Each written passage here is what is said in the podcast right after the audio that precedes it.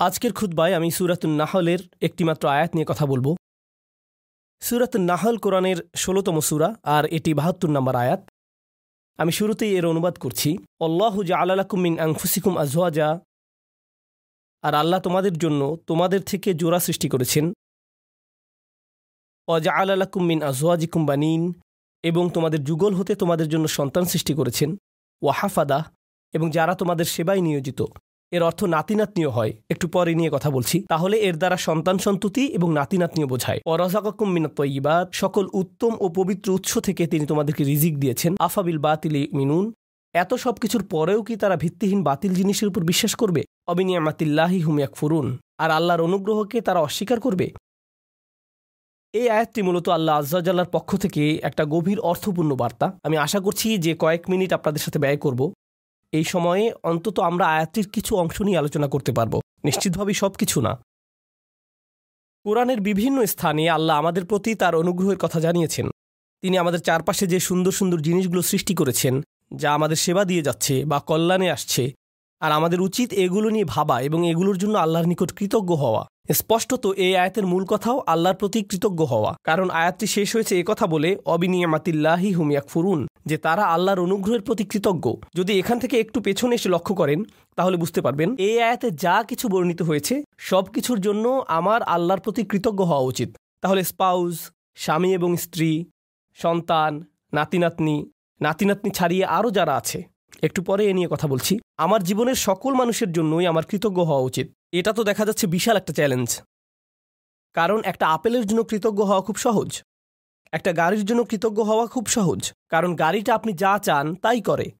আবার খাবারের জন্য কৃতজ্ঞ হওয়া অনেক সহজ। কারণ এটি আমাদের সাথে সাথে পুষ্টি যোগায়। আপনার চাকরির জন্য কৃতজ্ঞ হওয়া সহজ। কারণ দিন শেষে আপনি বেতন পাচ্ছেন। কাপড়ের জন্য কৃতজ্ঞ হওয়া সহজ। এটি আমাদেরকে ঢেকে রাখে এবং ক্ষতিকর জিনিস থেকে সুরক্ষা দেয়। তো এমন সব জিনিসের জন্য কৃতজ্ঞ হওয়া খুবই সহজ। যেসব জিনিসের সুবিধা আমি তাৎক্ষণিকভাবে প্রত্যক্ষ করি, কিন্তু আমি বুঝতে পারছি না স্বামী, স্ত্রী, সন্তান, এদের জন্য কীভাবে কৃতজ্ঞ হব? মানে বিষয়টা বেশ জটিল আকার ধারণ করতে পারে। সিরিয়াসলি, আপনি তাদেরকে দেখেছেন? তারাও আশীর্বাদ। আপনি আমার বাবাকে চেনেন? উনিও কি আশীর্বাদ? আমার বাচ্চাদের কখনো দেখেছেন? তারা কীভাবে আমার সাথে কথা বলে জানেন? তারা আমার জন্য অনুগ্রহ। এদের জন্য আমার কৃতজ্ঞ হওয়া উচিত। আমার জন্য আয়তের অর্থ বলে দেওয়াটা খুব সহজ। এই যে আল্লাহ চান আমরা যেন কৃতজ্ঞ হই আমাদের স্বামী বা স্ত্রীর জন্য, সন্তানদের জন্য নাতি নাতনিদের জন্য। প্রসঙ্গত এখানে আরও জটিল এবং মজার একটা ব্যাপার আছে। হাফাদাহ। নাতি নাতনি অর্থে ব্যবহৃত হয়। প্রকৃতপক্ষে এটি হাফিদের প্রচলিত বহুবচন।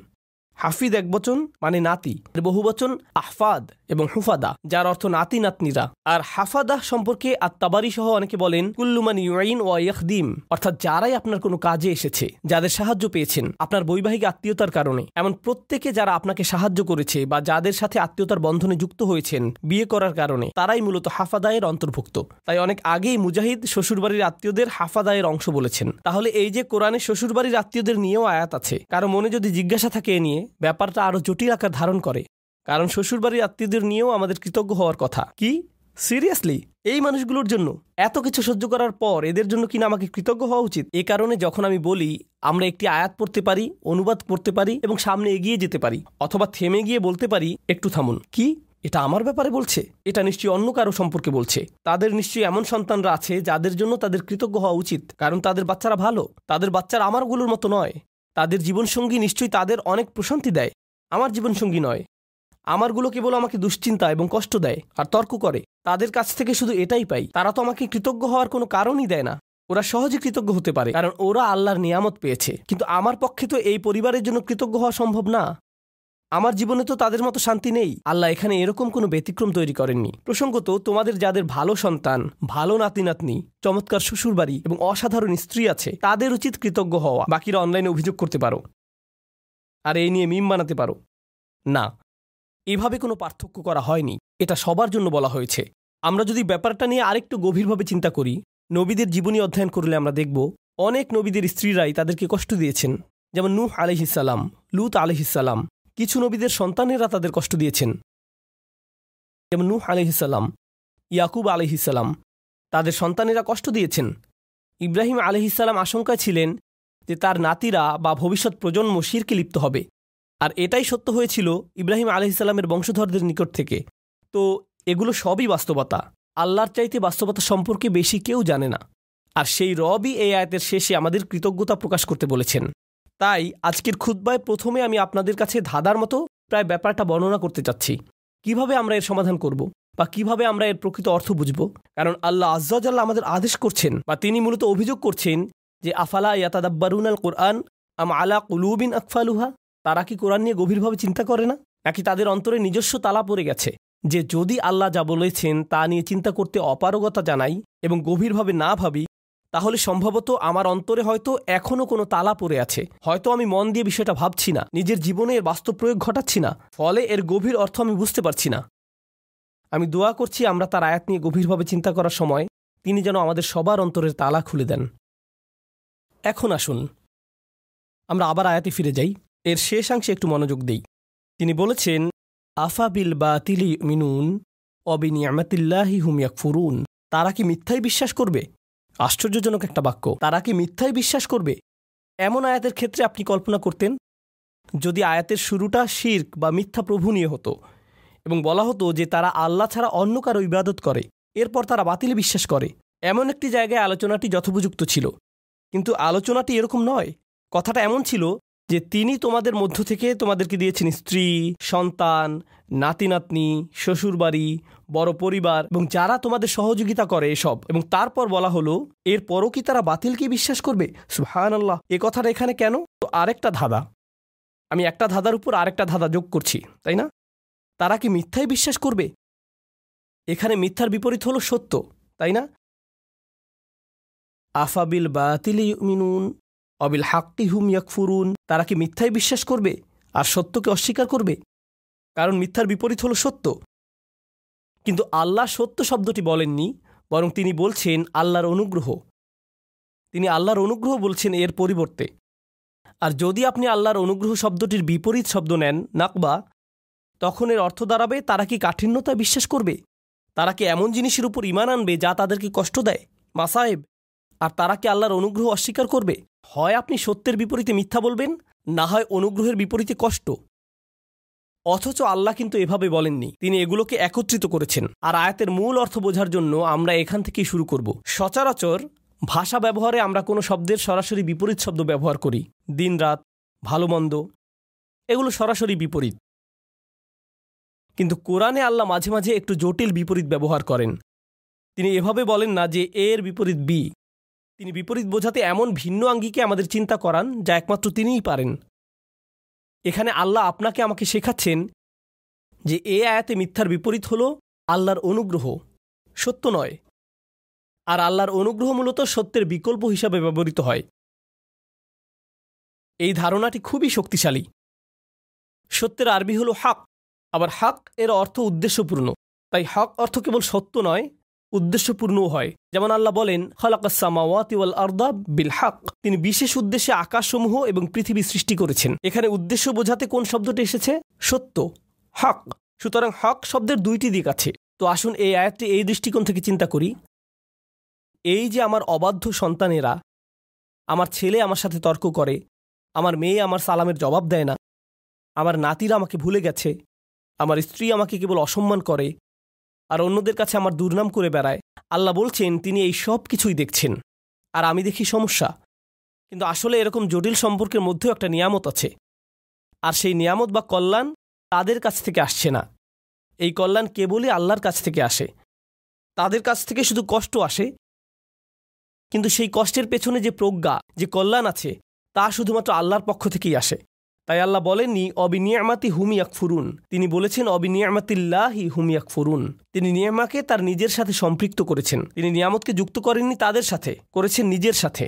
তাই আমরা এখন গভীরভাবে চিন্তা শুরু করা উচিত, পরিবারের ভেতর যত ঝামেলাপূর্ণ কথাবার্তা হয়, যত ঝামেলাপূর্ণ পরিস্থিতি আমাকে মোকাবেলা করতে হয় সবগুলো নিয়ে, তাই আমরা একটু পেছনে সরে এসে আমাদের দৃষ্টিভঙ্গি বদলাবো, নিজেদের পরিবার নিয়ে, কারণ এই আয়াতটি আমাদের বৃহত্তর পরিবার সম্পর্কেই। মূলত বেশিরভাগ মানুষের ক্ষেত্রেই যদি জীবনের কিছু নিয়ে অভিযোগ করার থাকে, অর্থনৈতিক বা স্বাস্থ্যগত ব্যাপার ছাড়া, যদি তাদের জীবনে কোনো মানুষ নিয়ে অভিযোগ করার থাকে, সেই মানুষটি সম্ভবত নিজ পরিবারের কেউ। সেই মানুষটি সম্ভবত নিজ পরিবারের কেউ। জীবনের অধিকাংশ নাটকের অবস্থান এখানে। জীবনের সকল চাপের উৎপত্তি এখান থেকেই। ফোন আসলে ফোনের কাছে যাবার আগেই আপনি বলে ওঠেন, আল্লাহ, তার কল যেন না হয়। মনোবল শক্ত করে নিচ্ছেন আগে থেকেই। অথবা কোনো বিয়েতে বা অনুষ্ঠানে গিয়ে আপনি ভালো সময় কাটাচ্ছেন। হঠাৎ আপনার স্ত্রী আপনার দিকে তাকালো। বা আপনি তার দিকে তাকালেন, স্ত্রী ভাবতে লাগল, ওহো, আজকে আমার খবর আছে। বাড়ি ফেরার জন্য গাড়িতে ওঠা মাত্রই তিনি বকাঝকা শুরু করবেন। পরিস্থিতি ভালো মনে হচ্ছে না। পরবর্তী ঝগড়া শুরু হওয়ার আগেই যেন দাঁতে দাঁত চেপে প্রস্তুতি নেওয়া শুরু করলেন। জানেন, সম্ভবত ব্যাপারটাকে অন্য দৃষ্টিকোণ থেকেও দেখা যায়। সম্প্রতি আমাকে একজন একটা প্রশ্ন করেছেন। আজকের আয়াতটি ভালোভাবে বোঝার জন্য এটি একটা উদাহরণ হতে পারে। মা আর মেয়ের মধ্যে ফোনে কথা হচ্ছে। মা বলছে, জানো, তোমার অমুক কাজিন আমরা তার নাম দিলাম কাজিন এ। তোমার কাজিন এ সবসময় কাজিন বি সম্পর্কে বাজে কথা বলে। তার সমস্যাটা কি? কেন সে সারাক্ষণ কাজিন বি সম্পর্কে মন্দ কথা বলে? মেয়ে বলল, এটা নিয়ে চিন্তা করো না, মা। সে তার ভালো ভালো আমলগুলো তাকে দিয়ে দিচ্ছে। কারণ কারও পেছনে কটু কথা বললে আখিরাতে নিজের ভালো কাজগুলো তাকে দিয়ে দিতে হবে। তাই এ নিয়ে কোনো চিন্তাই করো না, মা। মেয়েটি আমাকে জিজ্ঞেস করল, আমি যখন এভাবে বলি, এভাবে বলা কি ঠিক? আমি এই কথোপকথনটি শোনার পর বললাম আচ্ছা তোমরা যখন এভাবে আলোচনা করছ যে কাজিন এ এরকম খারাপ কাজ করছে, তোমরাও তো তখন গিবোধ করে ফেলছো। কাজটা উল্টা হয়ে গেল না? এরপর আছে আরেক সমস্যা। তুমি কি অতি সহজেই বলে ফেলছো না যে চিন্তা করো না, আমরা আখিরাতে তার কাছ থেকে নিয়ে নিব? কেউ যদি তোমার সারা জীবনের সঞ্চয় কেড়ে নিতে চায়, এখনই তোমার বাড়িতে এসে তোমার গাড়ির চাবি, ক্রেডিট কার্ডস, ব্যাংক পাসওয়ার্ড নিয়ে নেয় আর বলে, বের হয়ে যাও। তখন তো বলবে না যে, চিন্তা করো না। আমরা আখিরাতে নিয়ে নিব। তুমি তো এই জীবনের জিনিসগুলোই ছেড়ে দিতে পারো না। আর এত অনায়াসে তোমার কাজিনের আখিরাত ছেড়ে দিচ্ছ? কোনো সমস্যা নেই। আমরা শেষ বিচারের দিন নিয়ে নিব। হয়তো আমরা একটু পেছনে সরে এসে বলতে পারতাম, না, নিশ্চয়ই এই বিরোধের কোনো কারণ আছে। আমাদের এই চ্যালেঞ্জটাকে নিয়ে একটু নিয়ামতে পরিবর্তন করে ফেলতে হবে। কারণ আল্লাহ এই সম্পর্কগুলোকে বলেছেন, নিয়ামত, আমার ছেলে, আমার কাজিন, আমার পরিবার আমার শ্বশুর বাড়ি এগুলো কেবল আছে মানেই নিয়ামত নয়, কেবল তাদের থাকাটাই নিয়ামত নয়। স্পষ্ট রূপেই এখানে শুধু তাদের বর্তমান থাকার কথাই বলা হচ্ছে না, তাদের সম্পর্কটা আমার সাথে কতগুলো অভিজ্ঞতার সমষ্টি, কতগুলো কথোপকথন এবং আদান প্রদানের সমষ্টি, কীভাবে আমি একে একটি নিয়ামতে পরিণত করব? মা, কখনো জানতে চেয়েছ আমার কাজিনের এত রাগ কেন? নিশ্চয়ই কিছু ঘটেছিল।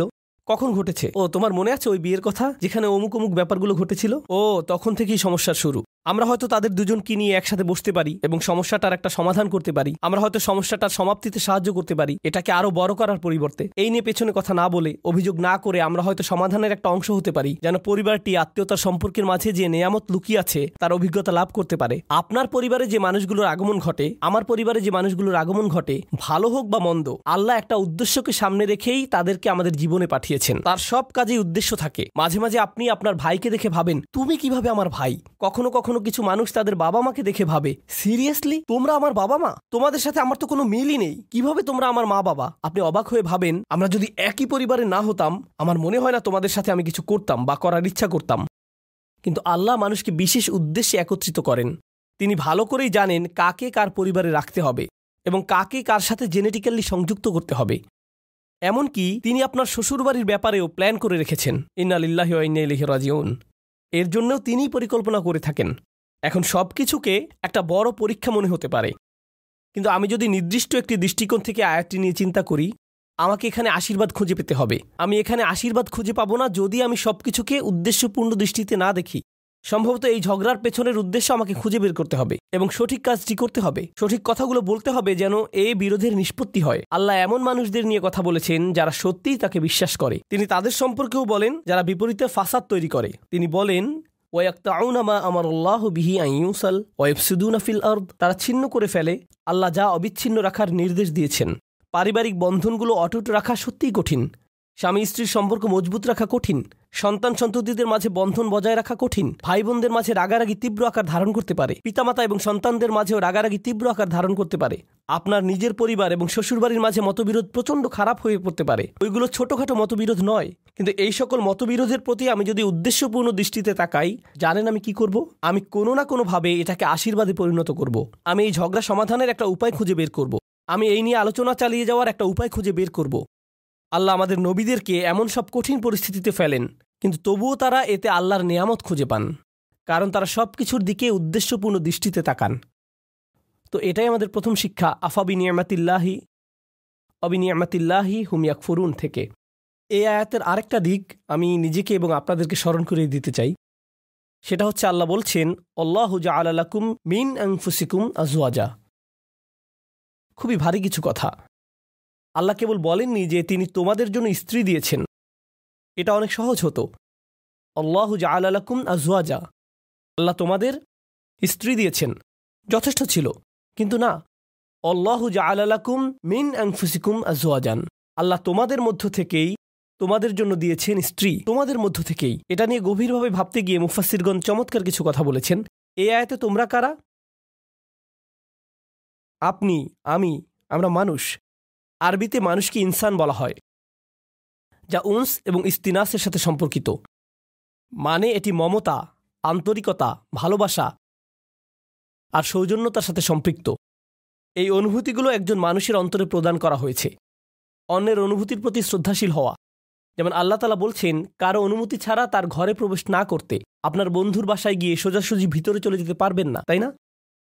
হাত্তা তাস্তা নিসু যতক্ষণ না অনুভব করেন যতক্ষণ না অনুভব করেন যে আপনাকে আশা করা হচ্ছে। তো রাত তিনটার সময় বন্ধুর বাসায় এটা ভেবে যাওয়া উচিত নয় যে আমি এখন গেলেও সে কিছু মনে করবে না। আমি জাস্ট হেঁটে ঢুকে যাব। না, এভাবে সোজা ঢুকে যেতে পারবেন না। আর অস্বস্তিকর সময় যাওয়া উচিত না। আপনার অন্তত এই বুঝটা থাকা দরকার যে কখন যাওয়াটা উত্তম হবে। ইনসান, অর্থাৎ মানুষ শব্দটি সরাসরি যত্ন, সৌজন্যতা, এগুলোর সাথে সম্পৃক্ত।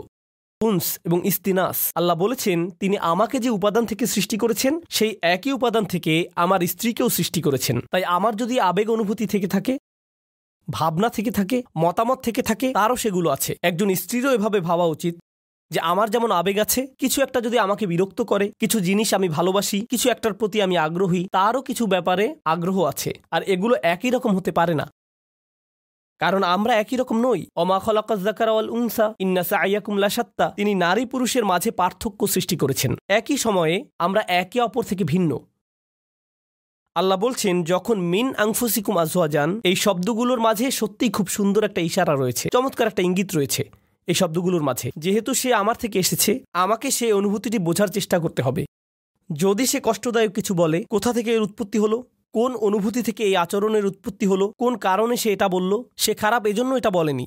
সে রকচটা এই জন্য এটা বলেনি। এগুলো সহজ উত্তর, তাই না? সে অহংকারী, তাই সে সব বলছে। সম্ভবত এর পেছনে যাকে আপনি অহংকারী বলছেন, হয়তো তীব্র মনোবেদনা রয়েছে। আপনি আপনার মতো করে মনকষ্টের সাথে ডিল করেন, আর সে তার মতো করে ভিন্ন একটি উপায়ে মনকষ্টের মোকাবেলা করে। তার মনোবেদনাটা হয়তো কষ্টদায়ক শব্দের মাধ্যমে প্রকাশিত হয়, বা শব্দগুলো আপনার কাছে বেদনাদায়ক মনে হয়। যদি আমরা এই স্তিনাসের চর্চা করি, তাহলে আমাদের পারিবারিক সম্পর্কগুলোতে আপনি আপনার ছেলের আচরণকে অসম্মানজনক আচরণ হিসেবে দেখবেন না। আপনি দেখবেন এই অসম্মানজনক আচরণের পেছনে নিশ্চয়ই কোনো কারণ আছে যার সমাধান হওয়া জরুরি। একটা দেয়াল তৈরি হয়েছে যা আপনাকে ভাঙতে হবে, আপনার ভালোবাসা এবং সহানুভূতির মাধ্যমে। আর আপনাকে এটা করতে হবে উদ্দেশ্যপূর্ণ উপায়ে। বৃহৎ উদ্দেশ্যটা মাথায় রাখতে হবে। আল্লাহ এই মানুষগুলোকে, যাদের তিনি একটি পারিবারিক সম্পর্কে একত্রিত করেছেন, তিনি চান তারা যেন সংঘবদ্ধ থাকে। আল্লাহ চান তারা যেন তাদের প্রতিবন্ধকতাগুলোকে অতিক্রম করে। অল্লাহ জাআলাকুম মিন আংফুসিকুম আজওয়াজান। অজাআলাকুম মিন আজওয়াজিকুম বানিনা ওয়া হাফাদা। এই আয়াতগুলোর আরও চমৎকার একটা দিক হলো, আল্লাহ তোমাদের দিয়েছেন সন্তান সন্ততি। আল্লাহ তোমাদের দিয়েছেন শ্বশুরবাড়ির আত্মীয় স্বজন, নাতি নাতনি, অন্য মানুষেরা অন্য মানুষেরা যারা তোমাকে সাহায্য করবে, তোমার উপকারে আসবে। আল্লাহ আজ্লাহ বলছেন, সব শুরু হয়েছে আজওয়াজ থেকে। অর্থাৎ আপনি বিয়ে করেন, আর যখন বিয়ে করেন, তখন অন্য একটি পরিবারের সাথে সম্বন্ধ যুক্ত হন। যেহেতু আরেকটি পরিবারের সাথে আপনি এখন সম্পর্কের বন্ধনে আবদ্ধ, একদিন হয়তো চাকরি হারিয়ে ফেললেন বা অন্য কোনো বিপদে পড়লেন, সে সময় হয়তো আপনার স্ত্রীর খালাতো ভাইয়ের এক বন্ধু আপনার বিশাল এক উপকার করল। জানেন? এই যে সম্পর্কগুলো তৈরি হয়েছে, যেগুলোর মাধ্যমে আল্লাহ আপনাকে সাহায্য করেন, রিজিক প্রদান করেন এমন সব উপায়ে যা ছিল অকল্পনীয়। শুধু ওই আত্মীয়তার কারণে। কারণ ওই আত্মীয়তার মাধ্যমে কানেকশন তৈরি হয়েছিল। তো আল্লাহ আমাদের বলছেন, এই সম্পর্কগুলোর দিকেও তাকাও। মানুষের সাথে যে সম্পর্কগুলো তোমাদের আছে আর তোমাদের জীবনে ওই সম্পর্কগুলোর প্রভাব, এগুলো সবই আল্লাহর প্ল্যান তিনি এগুলো প্রদান করেছেন। যে মানুষগুলো আমার জীবনে এসেছে, যে মানুষগুলো আমার জীবনে এসেছে তিনি সেগুলো প্রদান করেছেন। এর মানে এটা নয় যে সবাই সবসময় কাজে আসবে। এর মানে এটা নয় যে সবাই খুবই ভালো। কিন্তু এর মানে এটা যে আমাদেরকে সবকিছুর দিকে উদ্দেশ্যপূর্ণ দৃষ্টিতে তাকাতে হবে। এই উদ্দেশ্যটা সবার আগে মাথায় রাখতে হবে। এখন খুদবার শেষ অংশে আমি এই ধাঁধাটার কথা বলব যা পুরোপুরি এখনও সমাধান করিনি। আফাবিল বা তিলি মিনুন তারা কি মিথ্যাতে বিশ্বাস করতে থাকবে? এখানে এমনকি মিথ্যার কথা বলা হচ্ছে কেন? এই আয়াতটি হওয়ার কথা কৃতজ্ঞতা এবং অকৃতজ্ঞতা নিয়ে। কিন্তু আল্লাহ একে ইমান এবং অবিশ্বাসের বিষয় বানিয়ে ফেললেন। ব্যাপারটা কৌতূহল জাগ্রত করে। তাহলে আমরা এখান থেকে কি শিখব? মূলত এখান থেকে আমরা শিখব, আমার ইমান আমার বিশ্বাস সরাসরি এই ব্যাপারটার সাথে সম্পৃক্ত যে আমি কতটুকু কৃতজ্ঞ। আমি যত বেশি কৃতজ্ঞ, আমার ইমান ততই মজবুত। আমি যত কম কৃতজ্ঞ, আমার ইমান ততই দুর্বল। আমি যদি অসত্য ব্যাপারগুলোর প্রতি বেশি গুরুত্ব প্রদান করি, এখানে বাতিল মানে আমি আমার পরিবারের দিকে তাকালে সমস্যা ছাড়া কিছুই দেখি না। আমি শুধু দেখি এই মানুষগুলোর কারণে আমার জীবন এতটা কঠিন। তারা এটা করেছিল, সেটা করেছিল অমুক তমুক করেছিল আপনার মাথায় সব সময় তাদের বিরুদ্ধে অভিযোগের তালিকা ঘুরতে থাকে। যেন আপনার মাথায় এর বসবাস। সর্বদা। কল্পনায় বারবার ঝগড়ার সময়টাতে ফিরে যান। আমার এখনও মনে আছে তুমি কি কি করেছিলে। আমার এখনও মনে আছে তুমি কি বলেছিলে। তাদেরকে আপনি ওই ঘটনাগুলোর আলোকেই বিচার করেন। এখন আপনি তাদের দেখেন আপনার সমস্ত কষ্টের মূল হিসেবে। তারা এখন এতটুকুতেই সীমাবদ্ধ হয়ে গেল। এটাই হলো বাতিল। যদিও তারা আপনাকে কষ্ট দিয়েছে, এর পেছনে রয়েছে আল্লাহর নিয়ামত। আপনাকে অবশ্যই সেই নিয়ামত আবিষ্কার করতে হবে। যদি তাদেরকে আপনার জীবনের অভিসম্পাদে সীমিত করে ফেলেন, যদি তাদেরকে জঘন্য মানুষে বা কষ্ট দেয়া মানুষে সীমিত করে ফেলেন, তারা মানুষ, তারা শয়তান নয়। কেউই ফেরেস্তা নয় এবং কেউই শয়তান নয়। আল্লাহ ফেরেস্তা এবং শয়তান সৃষ্টি করেছেন। তারা ভিন্ন ধরনের প্রজাতি, আমরা মানুষ। এর মানে কি জানেন? আমরা কখনো ফেরেস্তার মতো ভালো কাজ করি, আবার আমরা কখনো শয়তানের মতো মন্দ কাজ করি। আমরা মানুষ, তাই কারও ভালো কিছু দেখে আপনি কখনো বলতে পারেন না, এই মানুষটা শুধু ভালো কাজ করে। একইভাবে কারও মন্দ কিছু দেখে আপনি বলতে পারেন না এই মানুষটা শুধু মন্দ কাজ করে। এখন আমরা মানুষকে সীমিত করে ফেলি, বিশেষ করে আমাদের পরিবারে। শুধু তাদের ভুল ত্রুটিতে সংকুচিত করে ফেলি। আর শুধু ওই ভুলগুলো দিয়ে তাদের বিচার করি। তখন আমরা একটি মিথ্যা, বাতিল ভাবমূর্তি তৈরি করি তাদের সম্পর্কে। এর মাধ্যমে আমরা আসলে আল্লাহর একটা নিয়ামতকে অস্বীকার করছি। আপনি তাদের মাঝে ভালোটা লক্ষ্য করছেন না। কৃত ভুলগুলো কাটিয়ে উঠে ভালো হওয়ার সম্ভাবনাটা আপনি লক্ষ্য করছেন না। মানুষের পরিবর্তন সম্ভব, মানুষের উন্নতি সম্ভব, তাদের বিকাশ সম্ভব। কিন্তু আপনি বাতিলে বিশ্বাস করা শুরু করলেন। আর আল্লাহ এই ধরনের বাতিলের বিশ্বাসটাকে এই আয়াতে তুলে ধরেছেন। সুভা সুবহানাল্লাহ। কি অবিশ্বাস্য, ছোট্ট একটি আয়াত। কিন্তু এটি পাল্টে দিয়েছে যেভাবে আমি নিজেকে দেখি এবং এটি পাল্টে দিয়েছে যেভাবে আমি অন্যদেরকে দেখি। আমি এখন আর এই ধরনের কথাবার্তা সহ্য করতে পারি না। ও, তোমার অমুক আঙ্কেল? ওনার কখনো পরিবর্তন হবে না। তোমার চাচাতো বোন? সে সব সময় এমনই থাকবে। এই মানুষগুলো, আমি জানি, তুমি জানো না। আমার বাবা, ওনার ব্যাপারে আশা করে কোনো লাভ নেই। একেবারে আশাহীন। কাউকে এভাবে আশাহীন বলার আমরা কে? কারও ভবিষ্যৎ নির্ধারণ করার আমরা কে? আফাবিল বাতিল মিনুন অবিনিয়ামাতিল্লাহি হুম ইয়াকফুরুন। আল্লাহ আজ্জাল্লাহ আমাদেরকে সত্যিকারের মমতা দান করুন এবং কৃতজ্ঞতা দান করুন যে পরিবার তিনি আমাদের দান করেছেন তার জন্য। আল্লাহ আজ্জাল্লাহ আপনাকে দান করুন প্রজ্ঞা, শক্তিমত্তা এবং হেদায়েত যেন পরিবারের ভেতরের চ্যালেঞ্জগুলো কাটিয়ে উঠতে পারেন, যেন ব্যাপারগুলো নিয়ে অর্থপূর্ণ গভীর আলোচনা করতে পারেন উদ্দেশ্যপূর্ণ উপায়ে আপনার পরিবারের সাথে। সবসময় যেন মনে রাখতে পারেন এই সকল চ্যালেঞ্জের পেছনে উদ্দেশ্য আছে। হয়তো বাহ্যিক দৃষ্টিতে কঠিন মনে হতে পারে, কিন্তু এর পিছনে আছে আল্লাহর নেয়ামত। আল্লাহ আজ্জাল্লাহ আমাদেরকে ওই নিয়ামতটা দেখার সুযোগ দান করুন। এবং যেন কখনো এটা অস্বীকার না করি। আল্লাহ আমাদেরকে তাদের অন্তর্ভুক্ত না করুন, যারা মিথ্যা দোষারোপ করে। তাদের প্রিয়জনদের যে ভুলগুলো তারা করেছিল, তার জন্য আর আমরা তাদের উপর তা আরোপ করি। আর তাদেরকে সেটা নিয়ে চিরকল বেঁচে থাকতে হয় আমাদের ভুল অভিযোগ আরোপ নিয়ে। এই ভুলটাই ইয়াকুব আলাহিসাল্লামের সন্তানরা করেছিল। তারা তাদের বাবার উপর ভুল একটি অভিযোগ আরোপ করেছিল। ইন্না আবানা লাফি দলাল মুবিন। আমাদের বাবা বিভ্রান্তিতে হারিয়ে গেছেন, কারণ উনি ইউসুফকে বেশি ভালোবাসেন। উনি অন্যায্য আমাদের বাবা অন্যায্য এবং বিভ্রান্ত। এটাই আসল কথা। উনি অন্য যা কিছুই বলেন উনি এসব বলেছেন কারণ উনি ইউসুফকে বেশি ভালোবাসেন। আমি ওনার উপদেশ শুনি না, কারণ আমি জানি উনি পক্ষপাত দুষ্ট আমি জানি এখন যেহেতু তারা ওনাকে পক্ষপাতী হিসেবে কল্পনা করে নিয়েছে, ওনার ব্যাপারে একটি বাতিল ধারণা এঁকে নিয়েছে। একই কাজ আমরাও আমাদের পরিবারের সদস্যদের সাথে করতে পারি। আমরা তাদের শরীরে একটি বাতিল স্টিকার লাগিয়ে দিতে পারি। এখন তারা যাই বলুক, এগুলোর কোনো অর্থ নেই। কারণ আমরা ইতিমধ্যে মেনে নিয়েছি, তাদের সব কথা সেই একই ভুল জায়গা থেকে এসেছে। তাই আমি দোয়া করি, পরস্পরের প্রতি এমন করা থেকে আল্লাহ আমাদের রক্ষা করুন এবং আমাদের পরিবারগুলোকে একত্রিত করে তুলুন। আল্লাহ আমাদেরকে সাহায্য করুন, যেন কাটিয়ে উঠতে পারি এবং সুস্থ হতে পারি ওই ব্যথাগুলো থেকে, যা আমরা তাদের কাছ থেকে পেয়েছি। এবং তিনি আমাদেরকে যে নিয়ামত দান করেছেন, তার জন্য যেন সত্যিকার অর্থে কৃতজ্ঞ হতে পারি। বারাকাল্লাহুলিয়া আলাকুম ফিল কোরআনিল হাকিম ওয়া আনি ওয়া ইয়াকুম বিল আয়াতি হাকিম।